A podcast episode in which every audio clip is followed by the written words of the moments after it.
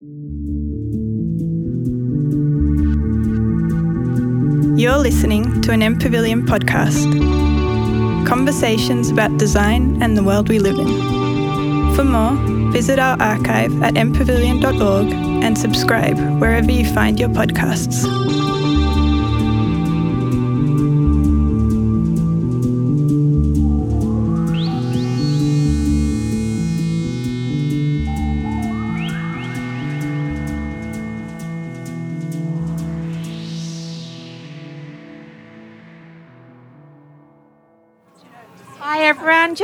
More minute and then we'll kick off. Wonderful to see you all. Great to have this turnout.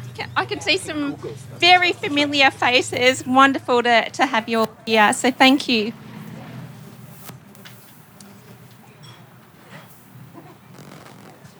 There is one seat back here if anyone um, is, you know, in need of a perch. Okay, we might kick off. Thanks everyone coming along. The City of Melbourne respectfully acknowledges the traditional owners of the land we are meeting on, the Wurundjeri Woi peoples of the Eastern Kulin, and pays respect to their elders, past, present, and emerging. I'm going to put this down, sorry.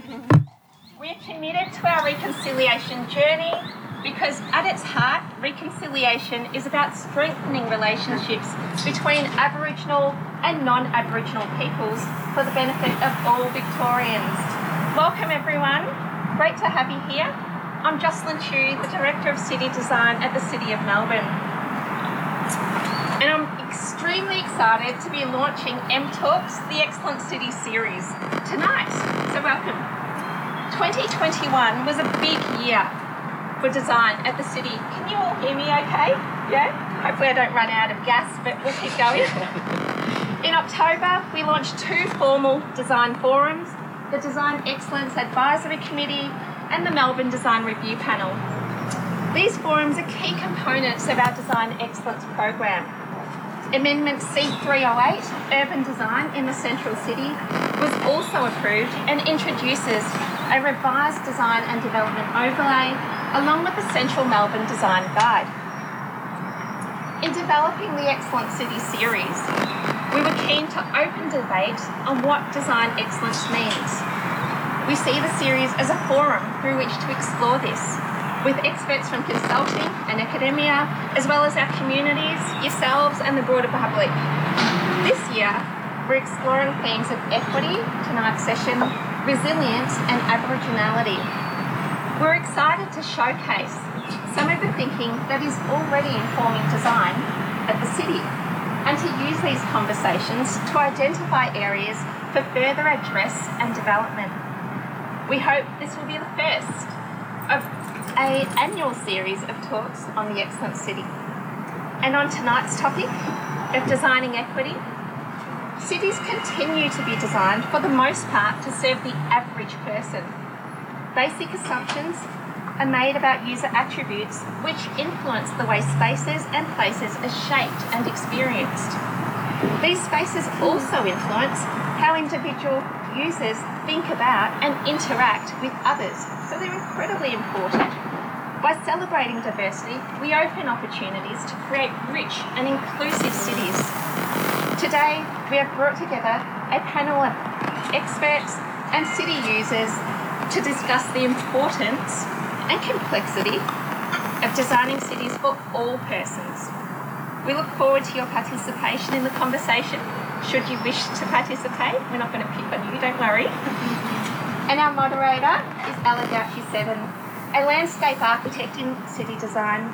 Ella is currently working on Greenline, various landscape and urban design projects, and design review. In 2021, Ella was awarded the Australian Institute of Landscape Architects Victorian President's Award, recognising her commitment to advocacy, the empowerment of women, and the progression of young professionals within landscape architecture. Thank you, everyone.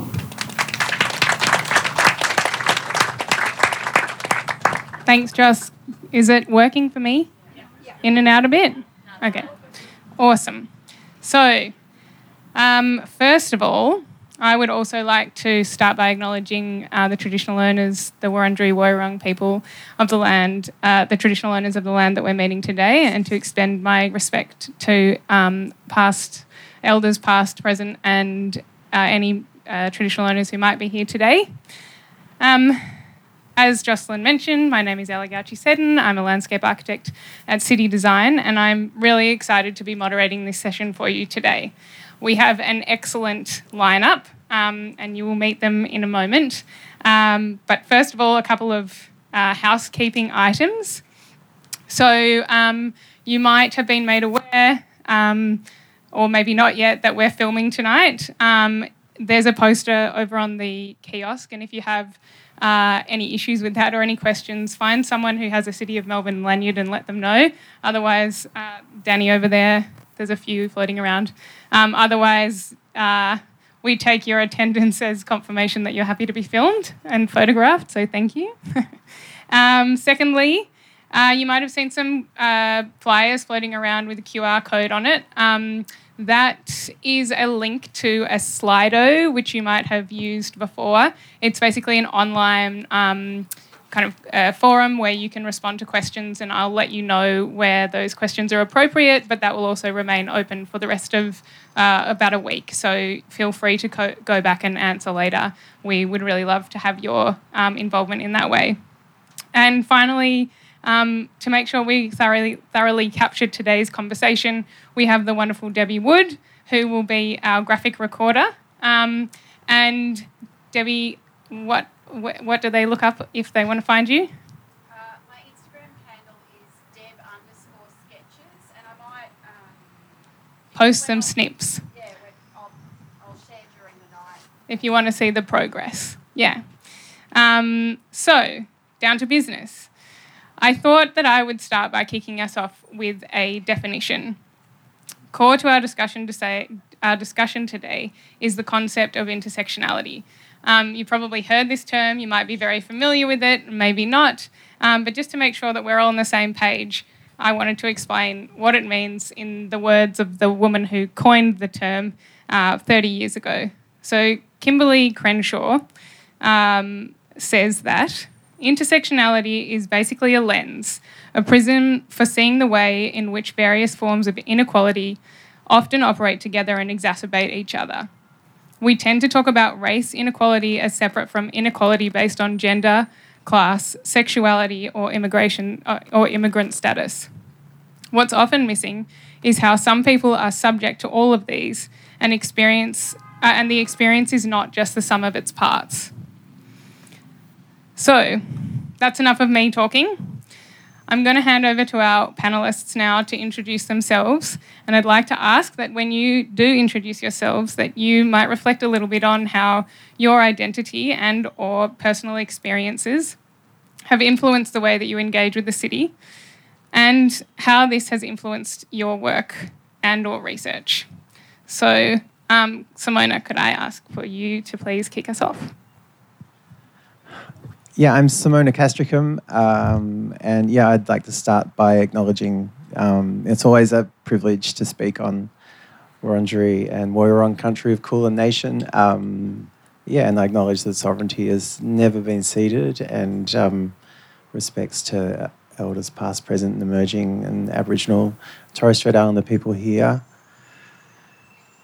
Intersectionality, I think, you know, I yeah, I mean, I mean, my, my, my, I guess my lens, you know, as a trans woman, um, you know, I guess like that's, I guess like one way that I kind of look at the world. But I, I think in terms of like practice and intersectionality, I always try and look at it from the point of view of like, you know, like how is disadvantage working and to what extent does disadvantage, I guess, um, like affect sovereignty? How does it infect uh, affect um, like a seat at the table, like opportunities for, for visibility, for audibility, and for representation? So that we're sort of going beyond this idea of diversity and inclusion, um, so that we can affect, I guess, like real change, and we can change.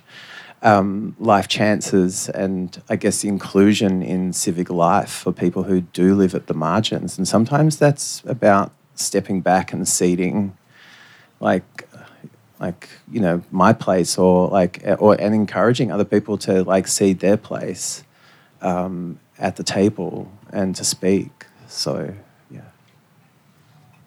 Great. And can you give us a little bit of an introduction about who you are. On who I am, sure. Well, uh, well, okay. Sorry, I didn't think it mattered, but uh, I am. It matters.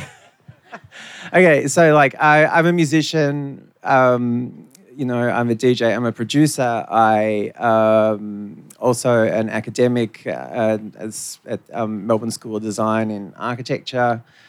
I just handed in a PhD on Sunday, so I'm I'm a bit I'm a bit sleepy you know, that's probably why I'm less interested in talking about myself, and I'm and I'm.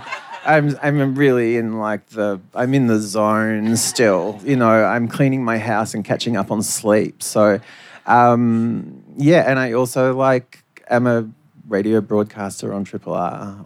Sometimes when they ring me up and they need someone to fill in, like they rang me up on Tuesday morning and I'm like, "Nah, babe, I'm asleep." Is this sleeping? Um, yeah, How's that? Great. Excellent. Thanks Thank for the reminder. You, um, Lara. Thank you. Hi, my name is Lara Brown. My pronouns are she and her.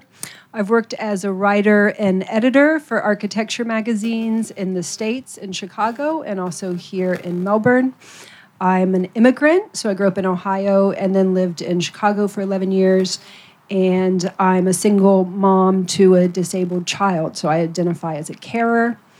I was a mature student and earned a master's in urban planning from the University of Melbourne a couple years ago, where I wrote a master's thesis on called Tales of Inclusion and Exclusion Carers' Experience of Third Spaces um, in Greater Melbourne.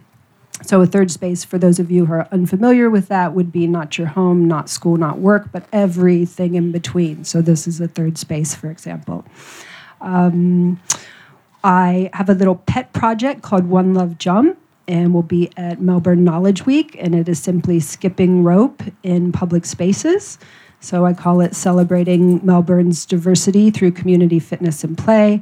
It's free, which is important to me. We make it as accessible as possible for people. And I might also be able to pull off an inclusive cycling event called Everybody Rides in partnership with Dutch Cargo Bike for the same festival. So we'll see if I can get that together. COVID's have, uh, scrambling a little bit. Uh, my day job, I work as outreach and communications manager for AURIN, that's Australian Urban Research Infrastructure Network, where we help researchers access data, analytical tools, and mapping. Thanks for having me. Thanks, Sarah. Thanks for being here. Kahana. Hello. It's a bit hard to top to top those introductions, guys. Um, my name is Karhana. I see a lot of friendly faces and uh, familiar faces around here. Thank you for coming and thank you for having me. Um, I'm here as a resident and a business owner and a lover of Melbourne City. So I will be speaking very much focusing on that lens. I am I born I was born in Indonesia. I grew up in Singapore. I moved here to Australia when I was 18, and I think my 20th anniversary um, in Australia is, is coming up this week. Um, so this is very much home for me. Um, but in terms of as a migrant and as someone who moves around, uh, growing up around this, around the world, really, it is very hard for me to pin down what is home and the sense of belonging and where family actually lies. Um, so from that, I will bring uh, a bit of a urban design or architecture lens through city design, questioning who makes decision for us um, that dictates the way we live our lives and the options that we are given to in, in terms of how we want to lead our life and how we want to bring up our kids in the future. So, as a day-to-day job, I'm an urban designer, as I've already um, uh, revealed. And my pet project and what I'm passionate about is creating streets for people um, because I think mobility is a basic human rights and that is something that we should always champion for. So driving is not the only option. Thank you. Thanks, Gahana. That's great. Nancy. Thank you. Hello, everyone. My name's Nancy Pierorazio. I work at the City of Melbourne. Um, my role is the Senior Policy Officer for Diversity and Equality.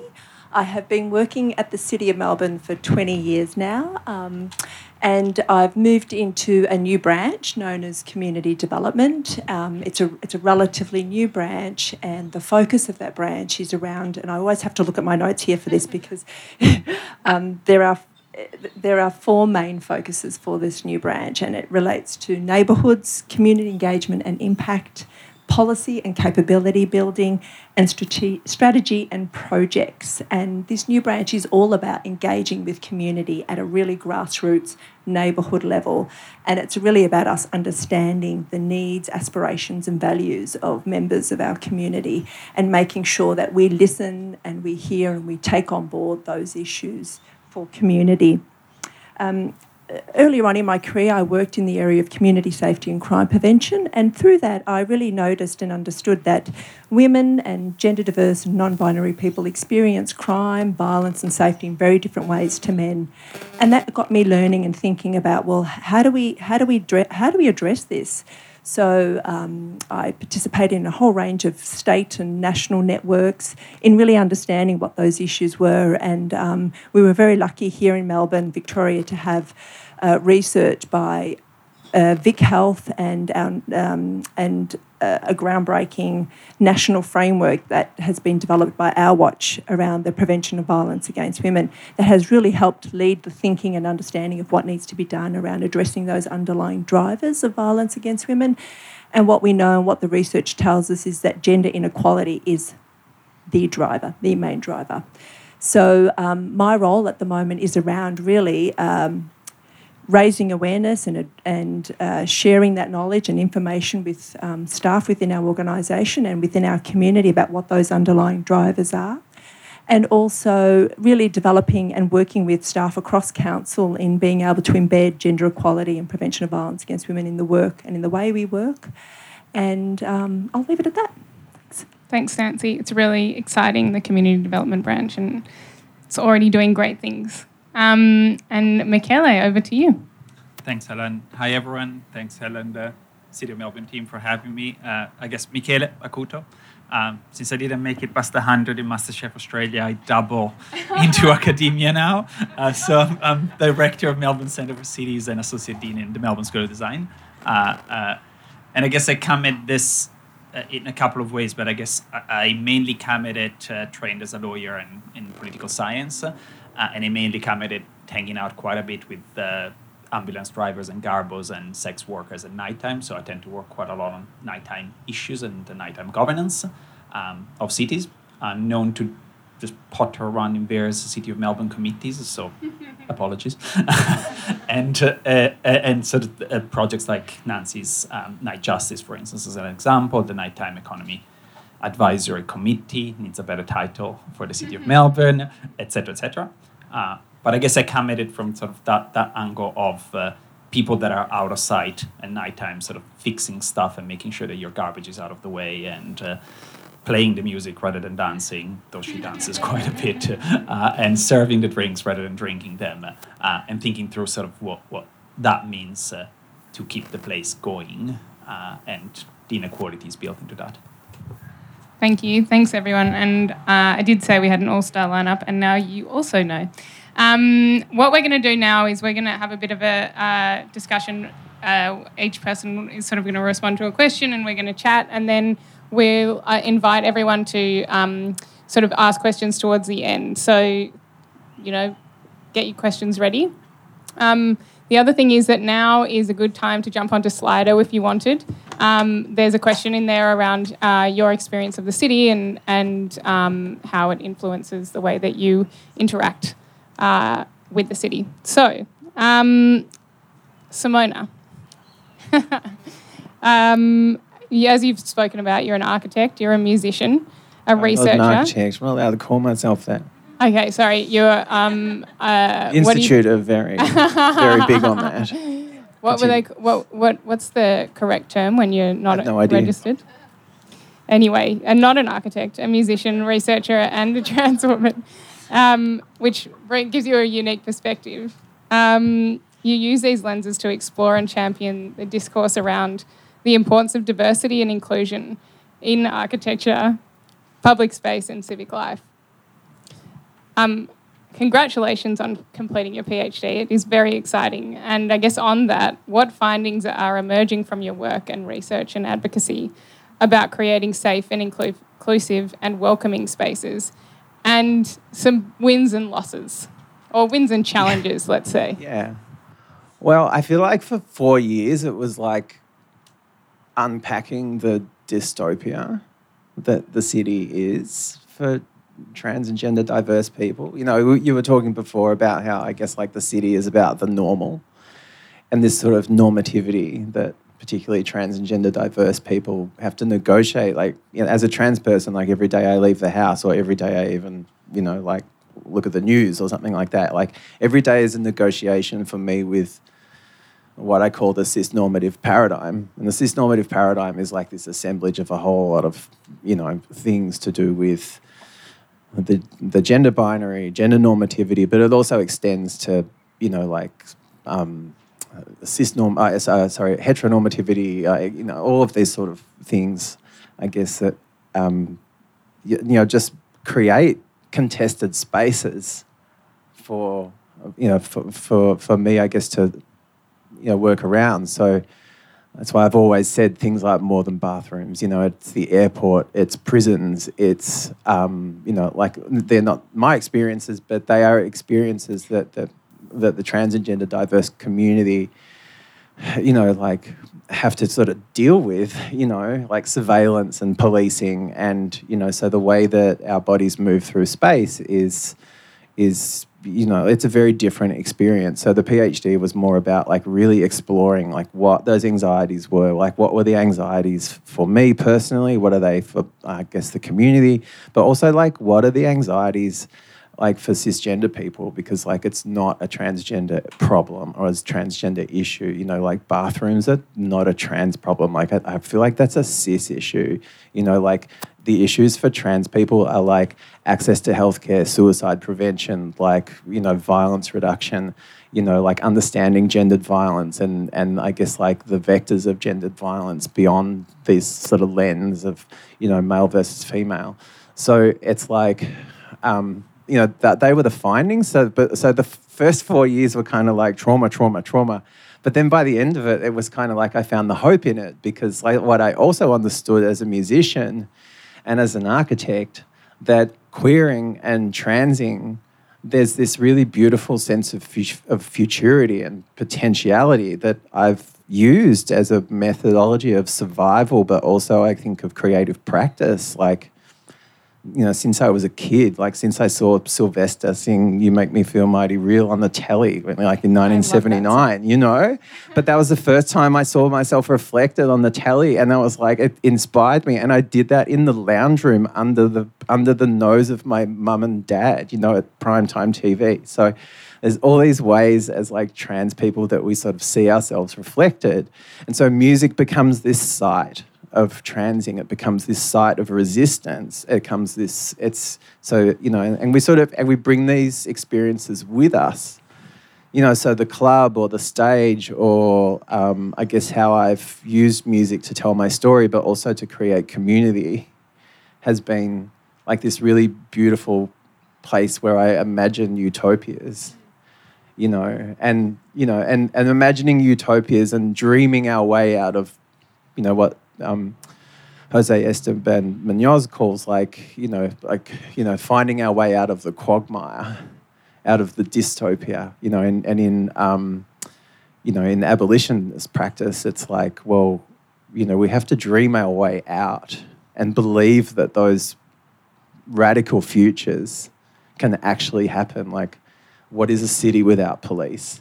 You know, like like what does that actually entail? You know, like how do we bring that about? You know, so um, and then and how does that benefit people that live on the margins that are, you know, you know, like how does the system cause harm? Like how does uh, one thing that came out of it was like, you know, how is architecture like an agent of administrative violence because it upholds this cis normative, heteronormative system that comes from the government. You know, we've got four pieces of legislation proposals at the moment that want to basically eradicate trans people's lives. And that's the reality, that's the cold face that I'm on and every trans and gender diverse person's on. And I'm a bit like, well, we all need to be working together to make sure that that doesn't happen, right? But, you know, like Liberal and Labor voted for it and the Nationals. And, you know, it's kind of like, it's you know, it's the conservative and the centrist position is actually working against us. And we need to take a radical position. So, in order to take the radical position, we need to think of, of these great utopias and believe in them. Yeah, and I guess it must be difficult to do that sometimes when when you're faced with those kind of conversations happening to then or maybe it's an escape, or maybe it's a, the hope that you're talking about. Well, the you know the club's a great place to go to sort of do that. You know, it's like we just like you know let ourselves. It's a great place of escape. You know, like and you know things like Melbourne Pride, for instance, was were, were, were great because we all got together in the street and hung out like Northside and all that mm. sort of stuff. Mm. But yeah, you know, so um, yeah, these spaces are, are, really important to us, but it's really important that we are listened to in terms of like, you know, how we want those spaces to operate. Because as a community, we can actually hold ourselves accountable in that in that sense, and and we can we can make those places work. Like we imagine really, um, like we're world builders. Mm. You know, we always have, like queers have you know, like always been at the forefront of like futurity, you know. So um, yeah, everyone's got a lot to learn from us. Mm. Um, there's one more thing I wanted. I, I, know that you've done some work looking at how to translate those sort of learnings, I guess, from the uh, music world into well, some guy you wrote some guidelines around that space, and and have you sort of translated that into the public realm, or um, you know, can you see that that, that they, we can learn from those kind of spaces? Ah, well, yeah, well, like with Music Victoria, there was writing the trans and gender diverse guidelines. Well, that you know that I mean that literally came about because you know we, you know, the best practice guidelines are like, well, you know, how do we stop, how do we stop violence happening in clubs? Like, how do we stop, um, you know, but how do we how do we make these places safer for trans and gender diverse people? Like you know, like the the trans scene. The, the, the, the, trans music underground scene has been amazing. It's like you know, it's like at the start of the '90s, like the like the you know, like we had like Razor and Tasty was like the first like really big generation of like the queer underground. And now the 2010s has been like a really big trans and gender diverse underground. So like my experience led to like the opportunity to i guess write that. But again it was like I, I still had to like push back against like timelines and budgets. And it's like we need to include all of the community in this authorship. Like one person can't just write this and be like great we've ticked a box. You know like I think like things like co-design, for instance, like we just need to sort of unthink that as a process and like, we need to pay people and we need to find the money and we need to understand that like these things need to be like they need time to be written in order to be inclusive. Otherwise they're not in service to community. And architecture needs to be in service to community. Mm. Otherwise it's in service to neoliberal capitalism mm. And in fact, capitalism and neoliberalism has value managed architecture out. So this idea that we would even want to be in that, it just is like it's part of the mythology of architecture that needs to be completely contested. Thanks, Simona. um, Lara, in your research, you explore experiences um, of disabled people and their carers in the built environment, as you spoke about. What does a city that embraces the needs of disabled people look like? And how can this way of thinking help us to create an excellent city? Mm-hmm. Um, first, I'll just in case people aren't familiar, I'll define what I used as a definition of carer. So that's a um, unpaid caretaker of someone who is uh, disabled, chronically ill, mentally ill, could even be temporarily disabled, um, elderly, or frail. It's unpaid. And I'd like to share with you four facts about carers. Um, in Victoria, they make up about 11% of the population. So that's about three quarters of a million people who would fit that description. They could be a child up through grandparent, usually caring for a family member or maybe a friend. The other is it's gendered. It's about 70% of 70% female. A local psychologist, Robert Cummins, who developed the Personal Wellbeing Index, reported that carers have the lowest subjective well being score and that they miss out on what he calls the golden triangle of well being, which is financial, achievements, and relationships. So the caring role tends to impact all three of those facets. And lastly, in 2015, the estimated amount lost from the Australian economy by carers dropping out of the workforce was, does anyone want to guess? 3.58 billion. So that's what happens. Um, and, and I know this, I've experienced it. I had times when I was in grad school when I was looking for a job where it would have cost me more to pay a carer than I would have made at the job. I had to pay a carer because the special schools don't offer before and after school hour care. So you just have kind of disadvantage upon disadvantage. My son's not getting the same experience as other children, and it impacts the carer. So when I spoke to, I interviewed eight carers in semi structured interviews, and I found that it was I found identified three barriers. So then if we flip that, then you get what makes it inclusive. Barriers tended to be um, structural. So part of the physical environment, something about it didn't accommodate the person's disability. So you want to remember that there's a range of disabilities. So vision, auditory, sensory, um, intellectual disabilities, physical impairments, stature. Um, the second, which surprised me, but I guess sadly it shouldn't surprise me, was how carers were treated when they were with the disabled person that they cared for. The results were that if they were with someone who is visibly disabled, they were treated well. And if they were someone similar to my son, who you wouldn't know right away is disabled, they were treated poorly and that increased for women of color. So not only was ableism at play and how people were treated, but you also saw xenophobia, Islamophobia, racism, uh, sexism.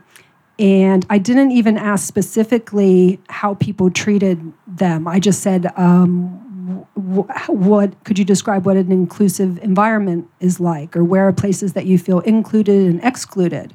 So the four women of color mentioned comments people would make like you need to raise your daughter um, just give the kid a whack so strangers uh, with unsolicited advice the two white women didn't mention it. So I actually just went and circled back with people. I was curious. Like, can I just ask how people have treated you in public? And they said, oh, sometimes you get looks, you know, some, sometimes maybe someone says something. Um, the, the, two white men, uh, the one said that some once someone said, "Oh, can't you make them stop doing that?" And about about an autistic son who I think was stimming, and he's like, I, I really can't. Um, but he said the person was friendly about it. And then the other person whose child was visibly disabled said, People are really lovely. I think they've done a nice job of educating people about disability. So he's a social worker, and I sent him my thesis when I was finished, and he's like, "Oh my God, my white male privilege," and just sent a smashed, you know, hand on the face emoji to me when he read the results. So, um, and then the last thing that can be a barrier is the need for support. So, the support of maybe a disability support worker to access the built environment. And um, I guess, you know, in the context of talking about um, what that might look like in a in a city. Is that something that you looked into? Yeah. So what that would look like, um, people, a lot of people requested closed-in parks. So if they had a closed-in park for children with autism and ADHD or intellectual disability who are prone to absconding, that they requested that. That would be helpful. If they could go someplace where there are sensory-friendly rooms, so if someone's a child or adult is overwhelmed, they could go to a room that's has low lighting, calming sound. Um, in general, people said most places are too loud. They just don't need to be that loud. Also, uh, one person requested a adult-sized changing table for a sister who um, is incontinent. So um, let me think what else structure and then and then that attitude. So seven of the eight carers said that they did go into third spaces with a sense of trepidation, not knowing how they would be treated or if the space was going to be accessible. Yeah. It's so much about education, isn't it? Mm, I think so. I think so. I think, yeah, because we, we know that disabled people get othered and can feel stigma, and there's something called affiliate stigma that carers can feel as well. And so my goal is to push for disability inclusion right at the start of every project because the more disabled people are excluded that extends to a carer that can extend to a whole family. So you have a whole family possibly not accessing a location because it's too hard or the last time they went someone made a jackass comment about something. So you, uh, uh, there's a you know, we know carers are at risk of loneliness and isolation, and seven out of eight who I entered said their loneliness had increased since becoming a carer. Thank you, Lara. Mhm. Kahana. As you mentioned, your work is focused around ensuring that the urban environment that urban environments are designed to be community oriented. Why and how does creating community oriented spaces ensure design excellence? Um, how do we ensure that all community members are represented in our cities? And finally, as the third part of that question, um, is it possible to measure this? You can choose whichever bits you want to respond to. It's a big question to answer in five minutes. Um, maybe I'll start with a bit of a personal story. One of the most questions that I find hardest to answer as a migrant, when I introduce myself, the first thing they'll ask me will be, Where are you from? And I'll be like, I'm from Melbourne. And they will be like, Where are you really for, from? Where, where are you from? Um, where is home? So that really becomes more and more challenging to answer as I'm setting up and nesting in Melbourne, setting up family, having children, having a business in Melbourne. It's becoming really challenging to answer that kind of question. And really underlying that question, whether it is intentional or not, is asking you, why are you here? Why are you here? What bring you here? What do you want here? Do you belong here? And that kind of questions always um, exist within us. And when we look at the city of Melbourne, for example, 50% of our populations are migrants. And those questions always pop up in their head. Is Melbourne actually home for us? Or is it just a transient space that we pass by? We don't engage with the others. We don't engage with the community. We don't engage with the local. We don't participate in the city because it's not really ours. There is no sense of belonging. So when we talk about um, community-oriented spaces, I really find the word community to be fundamental. It's been 30 years since Postcode 3000 has been implemented. In 1992, the city was like a donut. No one lives here. It's literally like a ghost town on weekdays. Sorry, week weekday nights and weekends. It's like a ghost town heaps and heaps of initiatives, government deliberate decisions were made, and policy was changed about you know alcohol policies, um, student housing, to bring people in and create living population. But we are not Disneyland. We are not creating Disneyland. They are not pretend people. They are real people with real needs. Thirty years on, some of these people stay here, and they will start setting up roots. They will start to have family. But there are no options for them to stay here in the city. 90% of our housing product in the city are apartments and one or two bedrooms. And then, of course, we are bombarded by this media about if you have children, you need open space, you need a puppy, you need a pool, you need this and that. They don't exist here. You have great cafes, and I would like to have my children with good coffee. but it is really impossible because then to move up and find a home appropriate places in the CBD, I'll have to look at $2 million fancy apartments. And that is exclusive. And that is really creating barriers around um, community creation within the CBD. So, in terms of community oriented spaces and how that contribute to design excellence, perhaps the question needs to be flipped. Perhaps design excellence instill community creation. Um, in terms of community, I think we need to look into habit. How do people use the space? Their rituals. Because I can come from Indonesia, someone else come from Iran, and we have the same habit and same ritual. And we can still call Melbourne home, and we can both be locals. But it doesn't reflect our culture necessarily. The second is relationship, I think is important. About this, the strange familiarity and how are we allowed to build that relationship? Or are we spending five years of our time in two bedroom apartment and then having to uproot and move your kids from you know their kinder or their childcare to move to a bigger more affordable space. And then for someone like me which is traumatic because i don't have a driving license having to learn to drive is a no. I can't even imagine that. And it's stressing me out. Um, so that then perpetuates the question what kind of future are we creating for our future generation? We create this wonderful walkable city in melbourne and then once we have kids and they're what 14 years old we rip them up put them in a suburb put them in the back seat and they become backseat generation and then what do we create in the future drivers so i think in terms of how do we ensure people participate and participation is um, resulting in meaningful outcomes, we firstly need to ask the right question. Not about where you're from, what nationality are you, all that stuff. It's about where are you local? What is your local? And where you belong.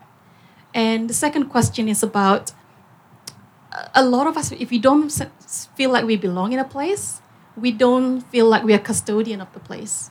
If we are not custodian of the place, there will be a lot of um, hesitancy in participating and influencing it outcome.